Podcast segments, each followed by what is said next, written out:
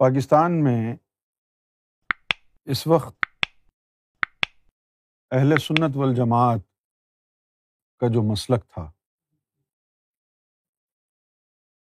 اب وہ پاکستان میں سکڑ کر بریلویت میں کہیں کھو گیا ہے۔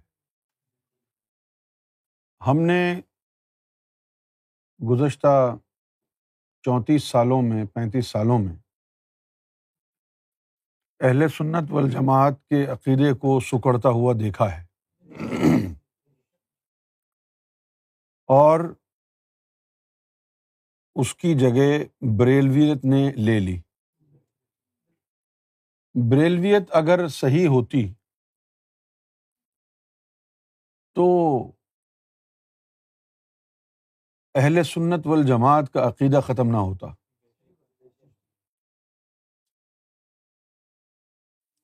اہل سنت والجماعت کا جو عقیدہ ہے، وہ وہ عقیدہ ہے جو صحابہ کرام سے چلا آ رہا ہے۔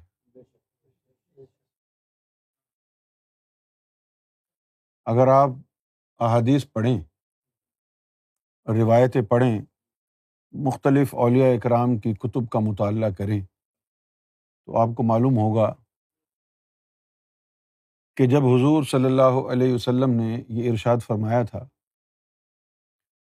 کہ یہودیوں میں بہتر فرقے ہوئے ہیں اور میری امت سے ایک فرقہ زیادہ ہوگا، تمہارے اندر یہودیوں سے ایک فرقہ زیادہ ہوگا۔ تو صحابہ اکرام نے پوچھا کہ حق پر کون ہوگا؟ اب یہ دو روایتیں ہیں۔ ایک روایت میں تو یہ ہے کہ حق پر کون ہوگا۔ اور دوسری روایت میں متن کچھ اور ہے۔ اس میں کہا گیا ہے کہ تہتر فرقے ہوں گے۔ ان میں سے بہتر ناری ہوں گے اور ایک ناجی ہوگا، جس کی نجات ہو جائے گی۔ اور دوسری روایت میں یہ ہے کہ حق پر کون ہوگا؟ اس کی تشریح فرمائی کہ جو کتاب اور سنت پر جمع ہوگا۔ لیکن جب ہم سنت کہہ دیتے ہیں تو کتاب اس میں خود ہی شامل ہو جاتی ہے۔ لہذا اہل سنت والجماعت کا جو عقیدہ ہے وہ صحیح عقیدہ ہے۔ سمجھیے آپ؟ اب یہ جو بریلویت ہے، یہ دیوبندیت کے سائڈ افیکٹس ہیں۔ بریلی سے ایک مولوی کا تعلق تھا۔ ہندوستان میں ایک شہر ہے یو پی میں، بریلی۔ عقیدت مندوں نے شریف لگا دیا، لیکن نام بریلی ہے۔ تو وہاں کا ایک مولوی تھا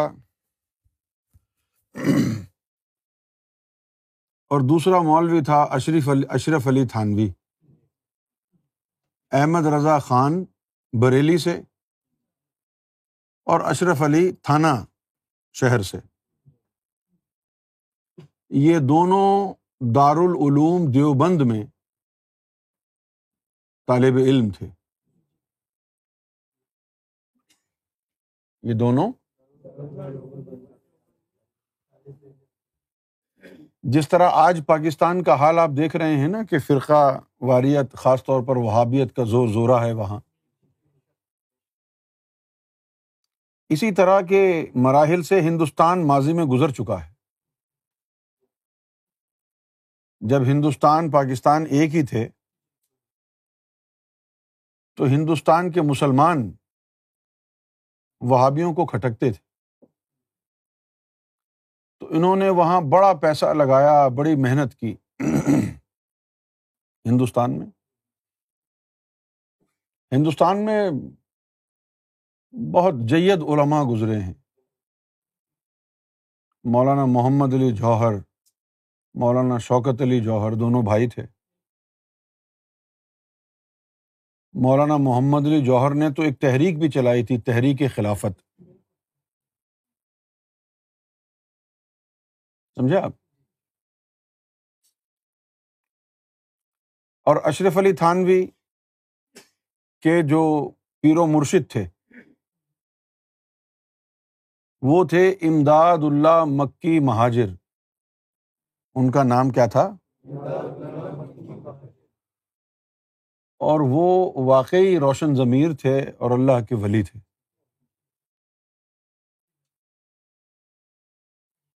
امداد اللہ، مکی مہاجر۔ اور یہ ان کے مرید تھے اشرف علی تھانوی صاحب۔ لیکن پڑھتے تھے احمد رضا خان اور اشرف علی تھانوی۔ دارالعلوم دیوبند میں۔ اب یہ دیوبند کیا ہے؟ یہ بھی ایک شہر ہے۔ جس طرح بریلی ایک شہر ہے، شہر سے بریلی بریلی شہر سے بریلوی ہو گئے لوگ۔ اسی طرح وہ بھی ایک شہر تھا، دیوبند۔ ہندوستان میں ہی ہے وہ بھی۔ تو وہاں جو دارالحکوم، دارالعلوم تھا اس کا نام تھا دارالعلوم دیوبند۔ وہاں پھر وہابیوں کی یلغار ہوئی ہے۔ آپ دیکھیں گے کہ وہابی بننے سے پہلے مولانا اشرف علی تھانوی کی کئی تصانیف ہیں جو طریقت پر مبنی ہیں۔ طریقت پر انہوں نے کتابیں لکھی ہیں۔ مولانا اشرف علی تھانوی نے کتابیں لکھی۔ ان کی اولاد میں سے پھر بہت سے پاکستان آ گئے۔ پاکستان میں مشہور نام ہے مولانا احتشام الحق تھانوی۔ سنا ہوگا آپ لوگوں نے نام۔ وہ انہیں کے گھرانے سے تھے۔ جب وہاں پر وہابیوں کی یلغار ہوئی دارالعلوم دیوبند پر اس وقت جو ہے، ان کے خیالات تبدیل ہونا شروع ہو گئے۔ مولانا اشرف علی تھانوی کے۔ اور ان میں آپس میں ٹھن گئی۔ احمد رضا خان میں اور مولانا اشرف علی تھانوی میں۔ آپس میں ٹھن گئی۔ تو وہاں سے انہوں نے جو ہے، وہابیوں پر شدت شروع کی۔ کھلے عام ان کو گستاخ کہنا شروع کیا۔ اور وہ چلے گئے وہابیزم کی طرف۔ رشید احمد گنگوہی، دارالعلوم دیوبند کے اکابر علماء میں سے ایک عالم ہوا ہے۔ اور شاہ ولی اللہ کا پوتا شاہ محمد اسماعیل۔ شاہ ولی اللہ کا جو یہ پوتا تھا، شاہ محمد اسماعیل، ہندوستان میں یہ وہ شخص ہے جو سلفی ازم کو لے کے آیا۔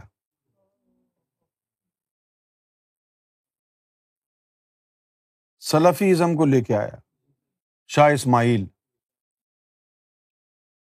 پھر انہوں نے خواب بھی دیکھ لیا، مولانا اشرف علی تھانوی نے۔ خواب میں انہوں نے دیکھا معاذ اللہ، نقل کفر کفر نباشد کہ مبینہ طور پر بیان کر رہا ہوں۔ انہوں نے خواب میں یہ دیکھا کہ معاذ اللہ حضور صلی اللہ علیہ وسلم پولیس رات پر سے گزرتے ہوئے گر رہے ہیں اور مولانا اشرف علی تھانوی نے ان کو بچایا۔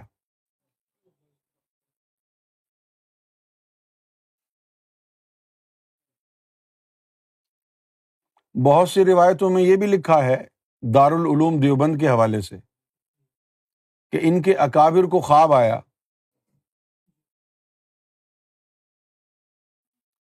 کہ کوئی روحانی شخصیت ان کے خواب میں آ کے جہاں شہر دیوبند کا کچرا جہاں پھینکا جاتا تھا، اس علاقے پر چھڑی کی نوک رکھ کے اس شخصیت نے کہا کہ یہاں پر دارالعلوم بناؤ۔ تو جہاں پورے شہر کا کچرا پھینکا جاتا تھا یعنی جہاں پورے سٹی کا ٹریش ڈمپ کرتے تھے، وہاں انہوں نے دارالعلوم بنایا۔ قصہ المختصر، تو یہاں سے جو ہے وہ ایک دوسرے کی کاٹ شروع ہو گئی۔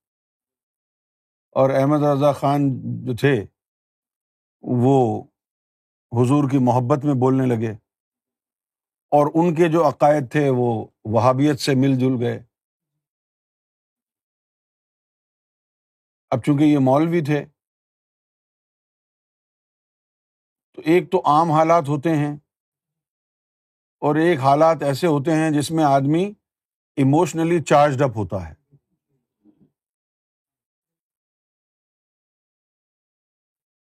سمجھ گئے؟ جیسے آپ سب پاکستانی ہیں، ہندوستانی ہیں یہاں پر۔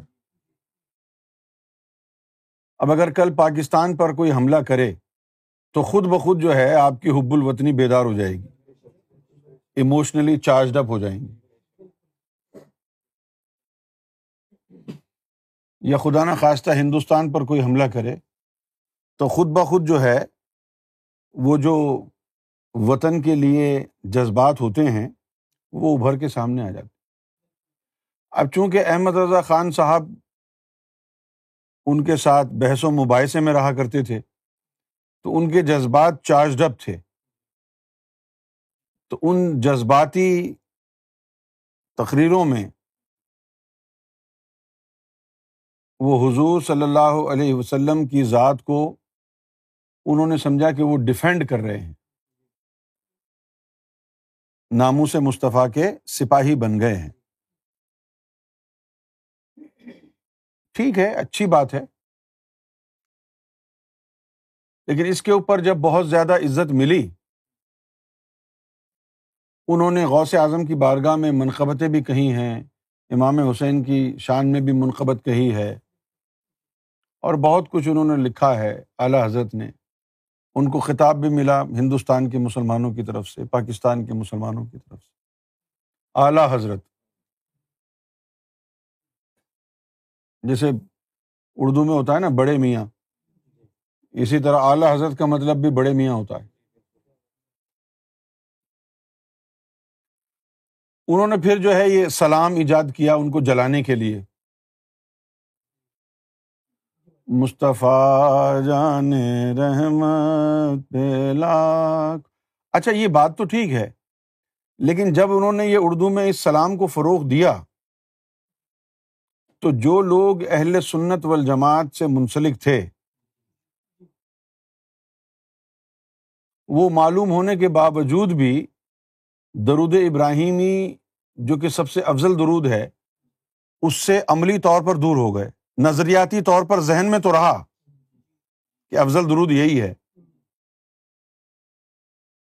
لیکن انہوں نے جو ہے، صبح شام جو پڑھا، وہ اردو والا وہ سلام پڑھا جو احمد رضا خان صاحب نے لکھا تھا۔ پھر شدت اور بڑی تو مسجدوں میں اذان سے پہلے درود و سلام، اذان سے بعد درود و سلام، یہ چیزیں جو ہے وہ شروع ہو گئی یعنی شدت اس میں آ گئی۔ اچھا چونکہ اب یہ ولی اللہ نہیں تھے، احمد رضا خان صاحب عالم با عمل تھے۔ یہ ولی نہیں تھے۔ لہذا جو کچھ بھی ان کی کاوشیں تھیں، جب لوگ اس پر عمل پیرا ہوئے، تو اہل سنت والجماعت کے لوگ جو ولیوں کے تصوف کے ماننے والے تھے آہستہ آہستہ آہستہ آہستہ اس عقیدے سے سلپ ہوتے رہے۔ اور آخر میں جو کبھی قادری، چشتی، سہروردی کہلاتے تھے، اب وہ رضوی بننے لگے۔ جو کبھی غوث اعظم کا ذکر کرتے نہ تھکتے تھے۔ جو کبھی خواجہ غریب نواز کا ذکر کرتے نہ تھکتے تھے۔ اب وہ بس احمد رضا خان میں کھو گئے۔ مولویت کا رنگ جو ہے، وہ غالب آ گیا۔ کراچی میں خاص طور پر رنچھوڑ لائن، جوڑیا بازار، بھیم پورہ، کراچی کے جو یہ علاقے ہیں اور جوڑیا بازار، بولٹن مارکیٹ، کاغذی بازار۔ اور کون سی جگہ ہے؟ میٹھا در، کھارا در۔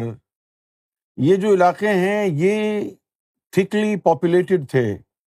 احمد رضا خان صاحب کے ماننے والوں۔ جیسے وہ تھا شاہ تراب الحق، مولانا الیاس قادری۔ یہ وہی لوگ تھے۔ سمجھے آپ؟ جب سیدنا امام مہدی گور شاہی کا مشن شروع ہوا، تو سرکار گوہر شاہی کی مخالفت میں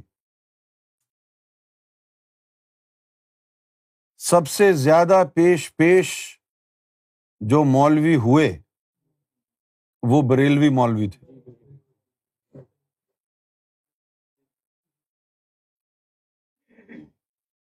اور مصطفیٰ جان رحمت پہ لاکھوں سلام، یہ سمبولک بن گیا۔ جو یہ سلام نہ پڑھتا، اس کو کہتے ہیں کہ یہ وہابی ہے۔ سوال یہ پیدا ہوتا ہے کہ یہ سلام احمد رضا خان نے لکھا۔ ان کی پیدائش سے پہلے تو یہ سلام تھا ہی نہیں۔ تو جو غوث اعظم کے مریدین تھے، کیا وہ اہل سنت والجماعت سے نہیں تھے؟ خواجہ غریب جو تھے وہ اہل سنت سے نہیں تھے۔ داتا علی حجویری اہل سنت والجماعت سے نہیں تھے۔ انہوں نے اعلیٰ حضرت احمد رضا خان صاحب نے ایک تو یہ کیا کہ قرآن مجید کا ایک ترجمہ کر دیا۔ جو بریلویوں کے نزدیک سب سے افضل و اعلیٰ ہے۔ سرکار سے وابستہ ہوئے جب ہم، تو ہماری بھی تنظیم تھی انجمن سرفروشان اسلام۔ انجمن سرفروشان اسلام پر بھی بریلویت کا اثر ہوا۔ کیوں ہوا؟ کہ جو لوگ سرکار سے وابستہ ہوئے، وہ پہلے بریلوی ہی تھے۔ لہذا ہم بھی مصطفیٰ جان میں، اس میں کوئی خامی نہیں ہے، اس میں کوئی خرابی نہیں ہے۔ ہم آج بھی پڑھتے ہیں۔ ہم آج بھی پڑھتے ہیں کیونکہ اس میں کوئی بری بات تو ہے نہیں۔ بری بات ان چیزوں میں نہیں ہے، بری بات کسی اور چیز میں ہے۔ پانی پینا بری بات نہیں ہے نا؟ ہے کیا؟ لیکن اگر آپ پانی پیتے رہیں اور کھانا چھوڑ دیں، تو پھر بری بات ہے۔ ہم بھی قائل ہیں نا پانی پینے کے، آپ بھی قائل ہیں۔ لیکن اگر کوئی یہاں پر ریڈیکلائزڈ کوئی جو ہے وہ ڈائٹیشن آ جائے اور وہ یہ کہے کہ بھائی صرف پانی پیو۔ وہ بولا، پاگل ہو گیا کیا؟ کھانا بھی تو ضروری ہے۔ نہیں، پانی پانی پانی۔ تو لوگ پانی کے نام سے چڑنے لگ جائیں گے۔ اور جب بھی کوئی پانی منگائے گا تو سوچیں گے، ابھی یہ کوئی، وہی تو نہیں ہے۔ پانی علیہ السلام۔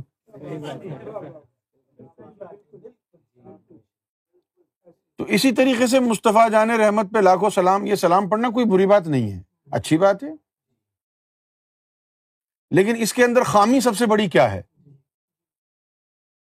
جب ہم درود ابراہیمی پڑھتے ہیں، تو اس میں ہم سلام نہیں پڑھتے، اللہ کے رسول پر۔ اس میں ہم اللہ کی ذات سے ریکویسٹ کرتے ہیں کہ تو سلام بھیج۔ اللہ مسل اے ہمارے اللہ، نبی پر سلام بھیج۔ بنیادی فرق دیکھیں آپ اس میں۔ جب آپ درود ابراہیمی پڑھیں گے تو کیا ہوگا؟ اللہ مسل سیدنا و مولانا محمد۔ کہ اے ہمارے اللہ، نبی پاک ہمارے آقا پر، سیدنا ہمارے آقا پر درود و سلام بھیج۔ اور مصطفیٰ جان رحمت پہ لاکھوں سلام، یہاں ہم کس کو کہہ رہے ہیں سلام بھیجو؟ تو یہاں پر تو ہم نے درود ابراہیمی میں تو ہم نے اللہ کی بارگاہ میں ریکویسٹ کی ہے۔ ہماری طرف سے صرف درخواست جا رہی ہے سلام کی۔ ہماری طرف سے ہم سلام کے تو قابل ہی نہیں اللہ مسل علی سیدنا محمد و علی آل محمد صلی اللہ علیہ وسلم۔ اور وہاں مصطفیٰ جان رحمت پہ لاکھوں سلام۔ کون بھیج رہا ہے پتہ نہیں۔ نہ آپ یہ کہہ رہے کہ میں بھیج رہا ہوں، نہ یہ کہہ رہے کہ اللہ تو بھیج دے۔ دیکھیے، سب سے پہلے تو آپ یہ جان لیجیے کہ میں، میرا تعلق کسی فرقے سے نہیں۔ نہ میں وہابی ہوں، نہ میں دیوبندی ہوں۔ سمجھے؟ نہ میں بریلوی ہوں، نہ میں شیعہ ہوں۔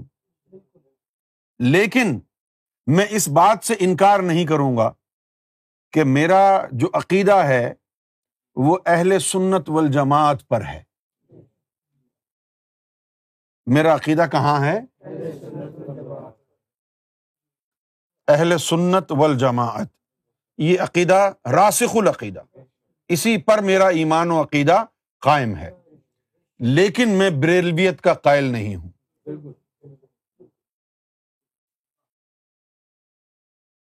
غوث اعظم کا تعلق بھی اہل سنت والجماعت سے تھا۔ اس وقت بریلویت تھی نہیں۔ جب اس وقت بھی بریلویت نہیں تھی تو آج کیا ضرورت ہے؟ سمجھے آپ؟ تو سب سے جو بہترین طریقہ ہے درود السلام کا وہ یہ ہے کہ ہم اللہ کی بارگاہ میں درخواست کریں۔ اللہ مسل سیدنا محمد و آل سیدنا۔ اور یہاں مصطفیٰ جان رحبت میں لاکھوں سلام۔ اس میں سلام تو ہے، لیکن درخواست کس سے ہے، اس کا نہیں پتا اور دوسرا یہ کہ جب اللہ کے رسول نے فرما دیا ہے کہ یہ سب سے افضل درود ہے اچھا ایک تو بات ہوتی ہے اپنے دل کی خواہش کی۔ ہر مسلمان کے دل کی خواہش ہے کہ وہ اللہ کے رسول پر سلام بھیجے۔ لیکن ہم ابراہیم علیہ السلاۃ والسلام اور ان کی آل پر سلام کیوں بھیجتے ہیں؟ یہ ہمارے جو مسلمان ہیں، شاید اس بات کو، اس راز کو وہ جاننے کی کوشش کبھی انہوں نے کی نہیں۔ اگر دیکھا جائے تو خود محمد صلی اللہ علیہ وسلم بھی آل ابراہیم میں سے ہیں۔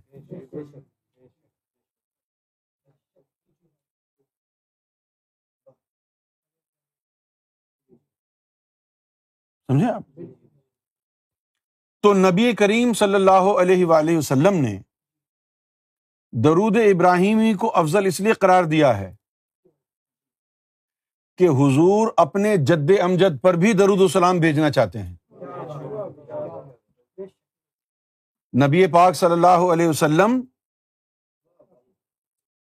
نبی پاک صلی اللہ علیہ وسلم اپنے جد امجد ابراہیم علیہ السلاۃ والسلام پر، اسماعیل علیہ السلاۃ والسلام پر بھی درود بھیجنا چاہتے ہیں۔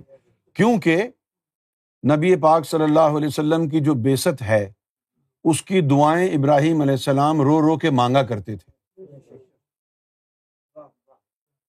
لہذا ابراہیم آل ابراہیم پر درود بھیجا جائے، یہ مصطفیٰ صلی اللہ علیہ وسلم کے قلب کی خواہش ہے۔ کیا ہے یہ؟ یہ نبی پاک صلی اللہ علیہ وسلم کے قلب مبارک کی خواہش ہے۔ تجلیوں کے کفیل تم ہو، مراد قلب خلیل تم ہو۔ خدا کی روشن دلیل تم ہو۔ یعنی یہ نعت ہے جس میں کہا گیا ہے کہ مراد قلب خلیل تم ہو۔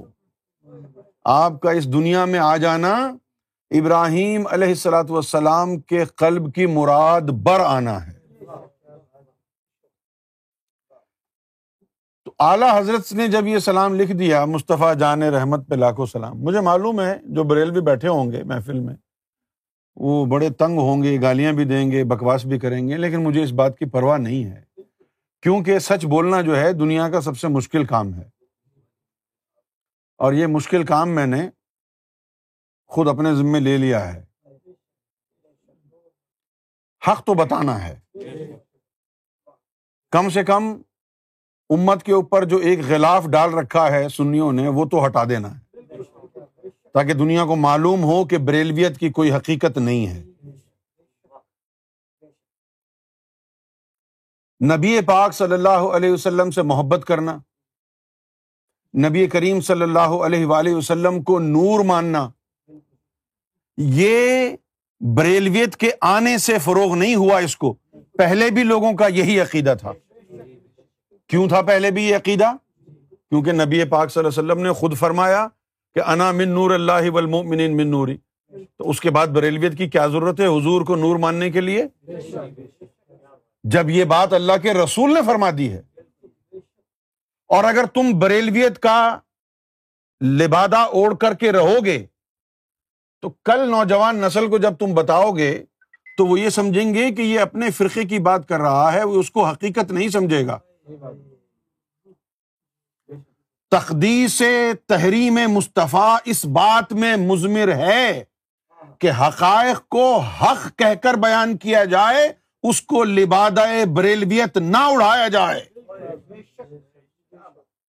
اس کو لبادہ بریلویت نہ اڑایا جائے۔ اہل سنت ول جماعت اور آخر تک، یہ ندیم بھائی جانتے ہوں گے، یو اے کا انہوں نے دورہ کیا۔ وہاں پر بھی جو ولیوں کو ماننے والے، تصوف کو ماننے والے جو مسلمان ہوئے ان کی مسجدیں بھی تھیں، تو وہ اپنے آپ کو بریلوی نہیں کہتے تھے، اہل سنت الجماعت کہتے تھے۔ یہ نعیم بھائی بھی جانتے ہوں گے، کیا خیال ہے؟ اہل سنت والجماعت۔ لیکن اب وہ اہل سنت والجماعت جو ہے، وہ پیچھے چلا گیا ہے۔ ایک اور عالم تھے، مولانا نورانی صاحب۔ انہوں نے سیاسی جماعت بھی بنائی، دینی جماعت بھی بنائی۔ جمیعت علماء پاکستان؟ یا کوئی اور جماعت تھی؟ جمیعت علماء پاکستان، انہوں نے جماعت بنائی۔ وہ میرا خیال ہے کہ اہل سنت کے قائد تھے کراچی میں۔ تھے کہ نہیں؟ یہ جو کراچی میں جو صدر کا علاقہ ہے، مرکزی جو شہر ہے، اس کے اطراف میں ان کا گڑھ تھا۔ لیاقت آباد بھی اہل سنت والجماعت کا گڑھ تھا اس وقت۔ لیاقت آباد ہاں۔ نازم آباد تو خیر وہابیوں اور دیوبندیوں کے ہاتھ میں رہا ہے شروع سے۔ نازم آباد ہاں لیکن لیاقت آباد جو تھا۔ یہ۔ اچھا اعلی حضرت نے دوسرا کام یہ کیا کہ فتویٰ جاری کر دیا۔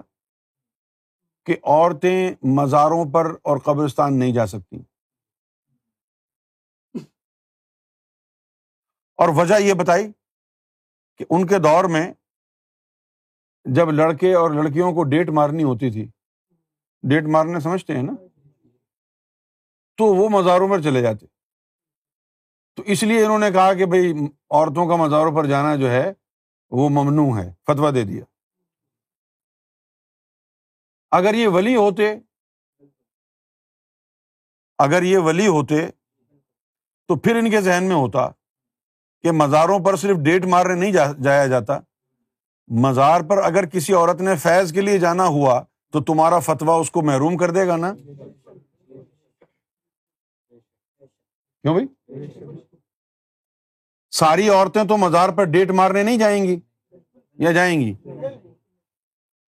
فتوا تو اس وقت دیا جائے نا جب یہ پکا یقین ہو جائے کہ اب تو مزار پر صرف لوگ ڈیٹ مارنے جائیں گے۔ تب دے دیں فتوا نہ جانے مسلمانوں میں یہ یہ یہ یعنی ان کے اندر یہ بات کیوں آ گئی ہے کہ اگر کسی کام سے نقصان ہو رہا ہے تو اس پورے کام کو ہی بند کر دو۔ ہر چیز کا اچھا اور برا استعمال ہوتا ہے۔ اگر فتوے میں یہ لکھا ہوتا کہ اگر کوئی عورت فیض فیض روحانی کے لیے، فاتحہ خانی کے لیے مزار پر جائے تو جائز ہے۔ اس کے علاوہ کسی اور مقصد کے لیے جائے تو ممنوع ہے۔ تو بات عام ہو جاتی۔ آسان ہو جاتی لوگوں کو سمجھنے کی۔ دوسرا یہ کہ جب انہوں نے قرآن مجید کا ترجمہ کیا ہے جس کا نام انہوں نے رکھا ہے کنز ایمان۔ ایمان کا ٹریجر تو چونکہ یہ زیر اثر تھے اس شدت کے، تو اسی اثر میں انہوں نے ترجمہ بھی کیا ہے۔ جیسے اب یہ لکھا ہوا ہے کہ کل کل کا مطلب ہے کہو۔ تو ان کی ترجمہ نگاری کی فنکاری کیا ہے؟ کہ کل کی جگہ انہوں نے کہا، اے محبوب فرما دیجیے بات تو وہی ہے یار۔ اے محبوب کا تو لفظ خیر ہے ہی نہیں وہاں پر۔ لیکن آپ نے پیار سے کہہ دیا ہے۔ چلو، چلے گا۔ لیکن جو آیات قرآن مجید میں علوم طریقت کی تھیں، ذکوریت کی تھیں چونکہ یہ ولی نہیں تھے، لہذا وہاں گڑبڑ ہو گئی۔ سمجھے آپ؟ جیسے ہے فس قرونی از کرکم اور مولوی تھے۔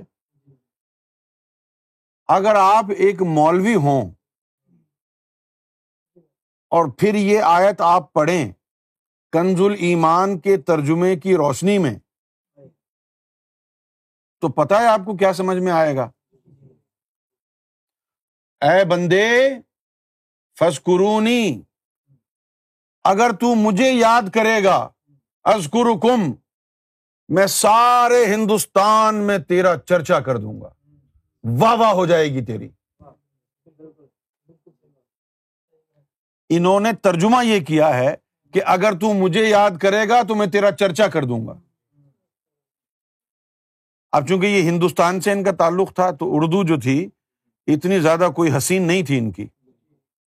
تو انہوں نے لفظ جو چرچا یہاں استعمال کیا ہے، اس کا جو مانا ہے، وہ یہ ہے کہ پورے جگ میں جو ہے ڈھنڈورا پیٹ دینا، ڈنکا بجا دینا۔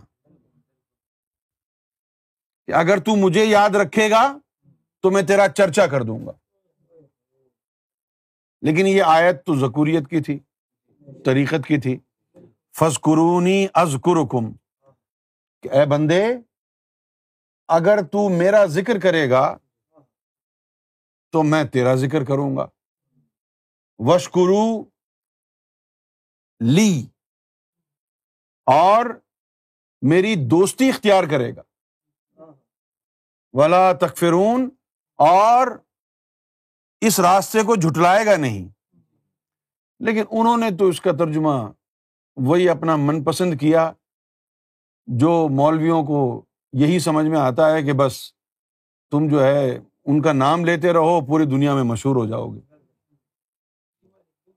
تو میری یاد کر، میں تمہارا چرچا کروں گا اور میرا حق مانو۔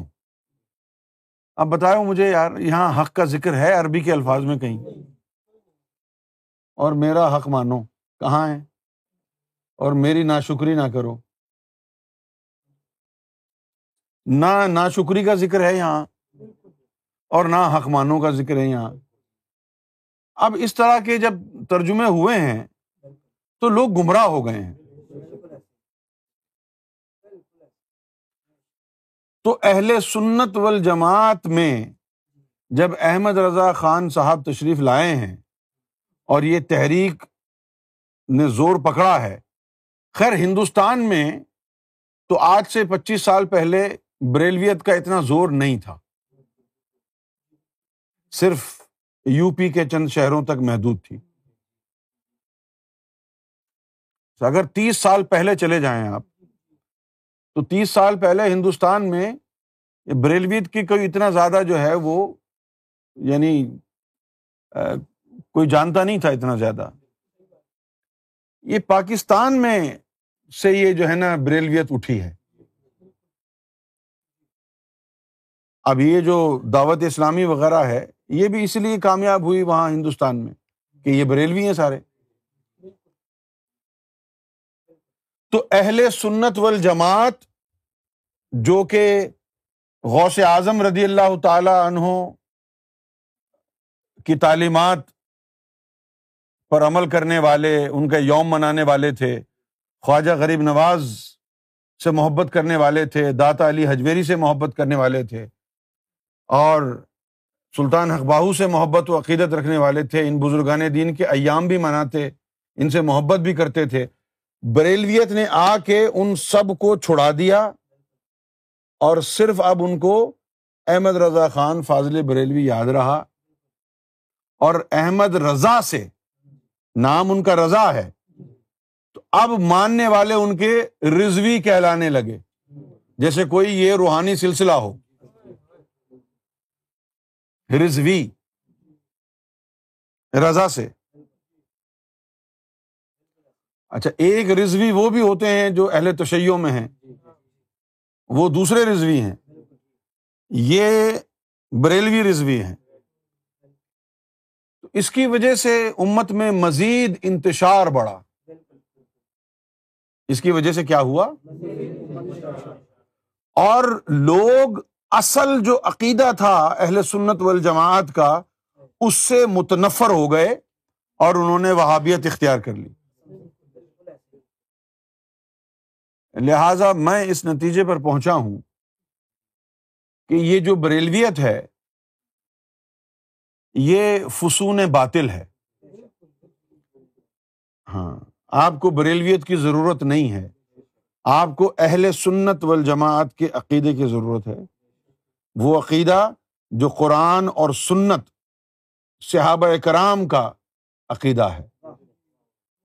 غوث اعظم کا جو عقیدہ ہے، داتا علی حجویری کا جو عقیدہ ہے۔ آپ سمجھیں؟ اور سیدنا گہر شاہی نے اس عقیدے کو پسند فرمایا ہے مسلمانوں کے لیے۔ اہل سنت والجماعت۔ یہ جواب۔